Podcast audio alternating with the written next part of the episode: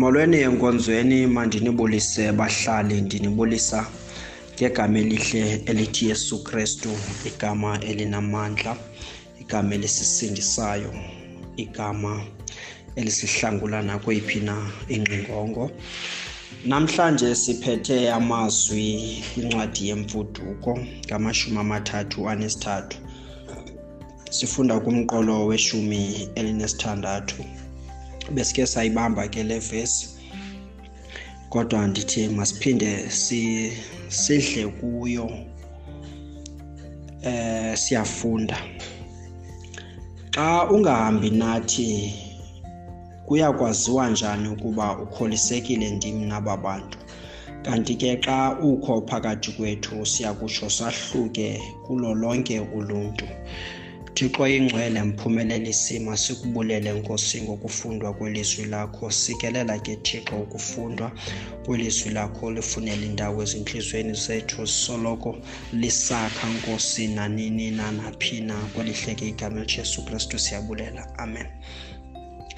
Namhlanje kulo mqolo siphethe isihloko esithi uluntu olungaphandle sisekwezona zizathu zokwenene zemvuselelo. Uba usakhumbula mhlobo wam besithetha ngesizathu sokuqala sithe igama nobungangamsha bukandikhoyo. Izolo sathetha ngesidima sebandla nalapho besisekwimvuselelo. Nanamhlanje ke sisekwimvuselelo malweni enkonzweni kwisihloko esithi uluntu olungaphandle. Molweni enkonzweni sifumana uluntu olungaphandle kumgca wokugqibela kule vesi yeshumi elinesithandathu ithi kanti ke xa ukho phakathi kwethu siya kutsho sahluke kulo lonke uluntu. Kwintetho kamosisi nothixo umosisi akakhathazekanga nje kuphela xa efuna imvuselelo noxolelo lwabantu. Akakhathazekanga ngegama likathixo kuphela nobungangamsha bakhe wabusebenzisayo kubasusa eyiphutha okanye ukubakhupha eyiphutha. Akakhathazekanga kuphela ngesidima sebandla apho ebesithi ukuba uza kubacima igama selondicima nelam ngoba andifuni ukhokhela bambi ndifuna ukhokhela aba bakho. Ukhathazeka ngoku ngebandla ngemeko yebandla likathixo umoses akazijonganga siqu sakhe. Yenye ke yesizathu zemvuselelo nanamhlanje usibonise ukuthi nangona ke thixo undivile kwintetho yam nawe ukuba ngenxa yegama lakho basindise aba bantu baxolele uyenzile loo nto.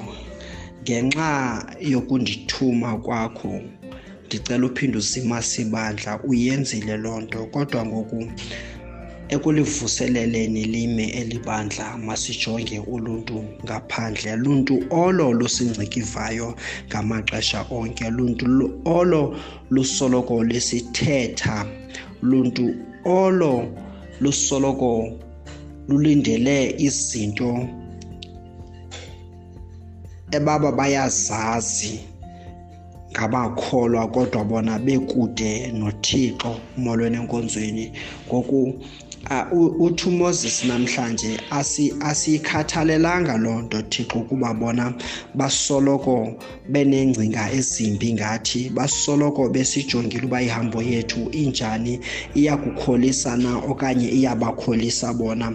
Kodwa ngoku asinangxaki naloo nto futhi asinandaba naloo nto osikufunayo thixo kukuba nabo babone ukuba sohlukile kubo molweni enkonzweni ngoku noba sivelelwa zizinto thixo ingcwele khumbula igama lakho khumbula ubungcwele bakho khumbula ubungangamsha bakho usincede usihlangule ukuze singahlekwa ngabo. Xa sihlekwa ngabantu abangaphandle banyelisa elakho igama ngoba ke wena unguthixo omkhulu unguthixo osindisayo uxolelayo nohlangulayo. Thixo ngenxa yegama lakho sicela ukhumbule aba bantu thixo. Noba sele kutheni ngoba ekugqibeleni bazawunyelisa elakho igama ngoku. Umoses kwintetho yakhe nothixo uthi andikhathazekanga ngebandla kuphela kodwa ndikhathazeke nangoluntu olungaphandle ngoba xa bebona usiphethe kakuhle usixolela not ukuthi uzawusoloko usinokubulungisa ungasigwebi ngokufaneleyo ngenxa yokuba ujonge bona. Sigwebe thixo usohlwaye ngendlela eyiyo ukuze babone ukuba inene sinomzali kuthixo futhi obathandayo abantu bakhe.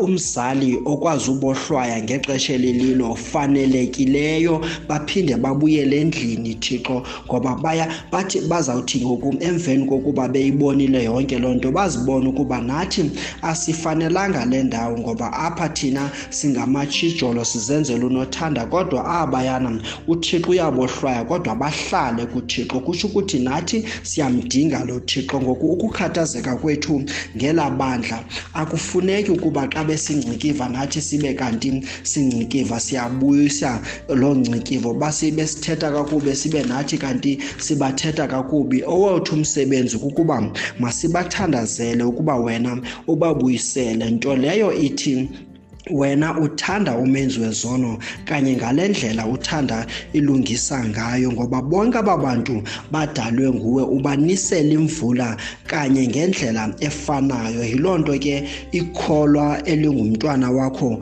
thixo ingcwele kufuneka libe namazwi xa lithandaza. Esiwafumana kwindumiso ngamashumi amane anesithandathu apho kuthetha wena ngesiqu thixo kumqolo weshumi uthi phezani ndim uthixo. Ngoku nanini na nkosi masikhumbule ukuba umntu wakho asimngcikivi siyapheza ngoba nguwe uthixo nguwe oziveleleyo izizwe nehlabathi kanti lonke ulikrobele kutsho ukuthi wena eli hlabathi ulazi lonke ngobunjalo balo ngoku asinanto esingayenza thina ngaphandle kokuthi thixo khumbula ukuba uzikrobele ezi zizwe uzivelele ezi zizwe.